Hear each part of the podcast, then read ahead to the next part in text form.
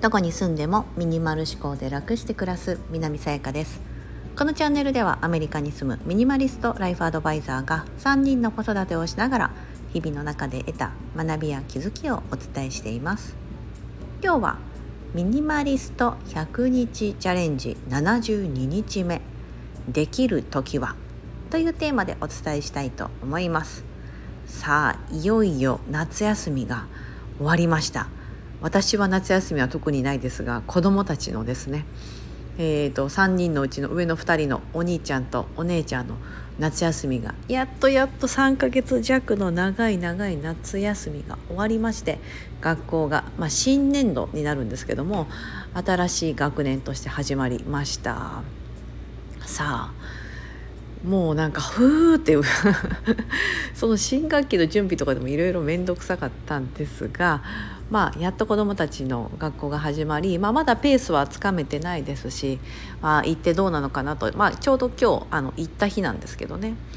はい、なのであのどうだったかなっていうのはまた帰ってきたら聞こうかなっていう感じなんですけども、まあ、また9月から、まあ、子どもたちの学校が始まるとですね、まあ、いつも通りのペースというか普通の平日のペースみたいなのが、まあ、返ってくるかなと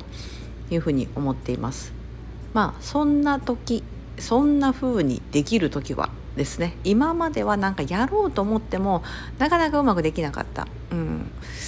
でやっぱ子供が家にいたりとかスケジュールが違うかったりしてなかなかいかなかったうまくいかなかったんですけどもまあこうやってよしやっと今日からってできる時はですね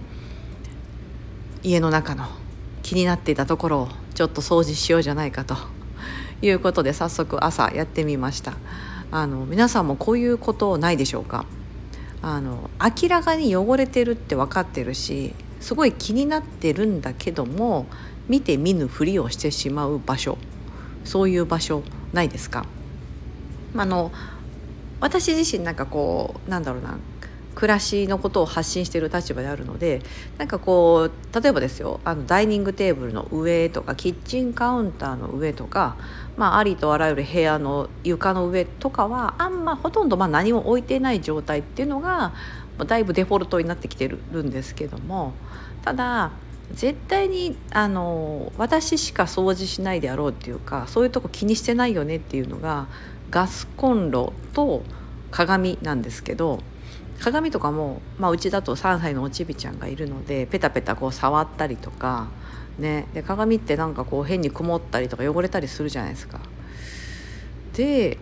あとはあのガスコンロなんですけど もうガスコンロは私の中でなんかもう永遠のなんか敵みたいな感じになってますがあの残念ながら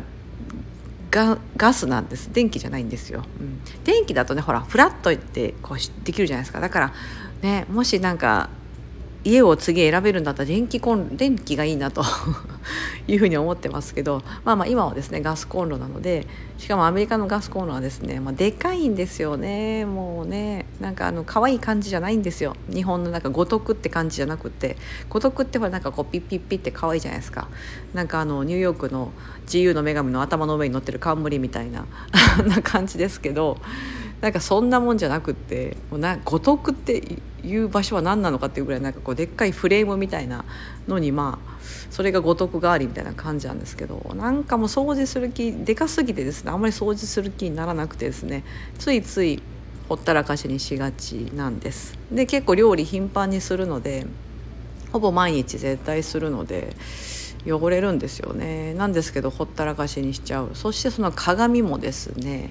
分かってるんだけど曇ってんなとか汚ねえなとかって いつも思ってるんですけどあなんか誰か手拭いてペッペってなんか手払った後のなんか水滴がついてるなとか。ね。家族は特に気にしてないんですよ多分、うん、そう。でガスコンロとか子供たちからしたら結構まあ高さがあるんであんま見えないので。そうそうなんです。だからですね、まあ、やるのは私しかいないんですけど、まあ、今までそういう夏休みってこともあってですねあまりなんかそういうところをもう見て見ぬふりをしてきた。ですけども、まあ、これはいかんなと、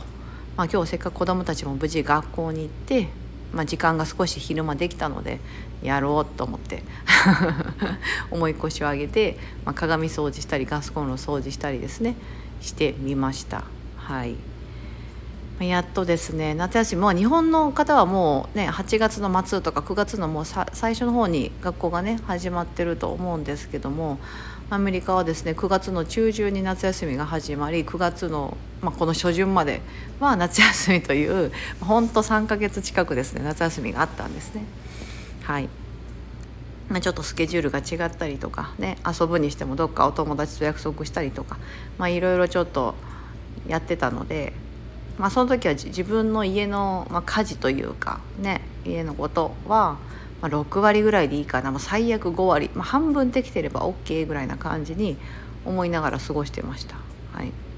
まあ、今日から晴れてあの明けましたのでやっぱりできる時はちゃんとやっていこうと思いましてさささっと。で,、まあ、でもそれでもですね、まあ、やったとしても鏡ペッてやったら「ああできた」みたいな1個できたら OK ぐらいな感じで、まあ、あんまりですねこのやりすぎてまた疲れさせないようにっていうふうには思ってるんですけども。はい。まあこうねミニマリスト100日チャレンジとかやってるとやっぱ毎日何かしら新しいことやりたいなとかもちろん思うんですけどもなかなかそうはいかないなって思いました。うん。ね、できる時とできない時っていうのは、まあ、誰しもあると思いますし私自身ももちろんそうですし、うん、だからねこうこの配信を聞いていただいてる方もああなんかそういうね暮らし系のこと発信してるしなんか整理収納アドバイザーみたいな人でも別にそんな毎日毎日めちゃめちゃ家がですね綺麗でで子供たちとおほほほみたいな感じで接しているわけでは全くなくて。宿題やったの？みたいなとか。ね。なんかいつもピリピリしながらですねやってたり。で子供がなんか「えー、今日このご飯嫌だ」とか言われてね「ほんなら食べんでいいわ」とか言って。そんなことをですね 常日頃から言ってますのでああうちだけじゃないんだなっていうふうに是非ね思っていただければなと いうふうに思ってます。そして皆さんもね、まあ、あのできない時はもうできないと割り切って今日はもう最低限ここだけできてれば OK っていうふうにして、まあ、それ以外のですねやらなければいけないこと特にこうほらリズムが崩れたりとかするとですねそれ夏休みとかね、まあ、長期の休みとか週末とかもそうですよね、うん、そうなってくるとなんかこうスケジュールが違ったりお出かけしちゃったりとかいろいろあると面倒くさいじゃないですか。でも家のことは帰ってきたらなんか私がやらなきゃいけないみたいな感じにねそうなるのでもう子供たちにも最近はもう学校始まったらもうママに宿題やりやって言われないようにやってねとかなんで最近やらなくなったんやとか この間それをちょっと話してたんですけど、うん、君たちの仕事はなんかもうその家のこと手伝ってとかそんな大して言わないけどもうだ自分のことは自分でやるんやでみたいな。そう。まあ本当当たり前にそういうことができるようになってほしいみたいな感じで、まあ、話してたりするんですが。ね、私も昔言われてたんだろうなと、まあ、なんかもう覚えてないんですけどね。そう。同じことをきっと言われたと思うんですけど。ね。そう。そうやってまあ人生を繰り返していくものなのかなというふうに思ってます。今日はミニマリスト100日チャレンジ72日目。できる時はというテーマでお伝えしてみました。皆さんもあまり無理はせずに、まあ、できる時にできることをやろうというぐらいな気持ちでやっていきましょう。ここまでお聴きいただき本当にありがとうございます。今日も素敵な一日をお過ごしください。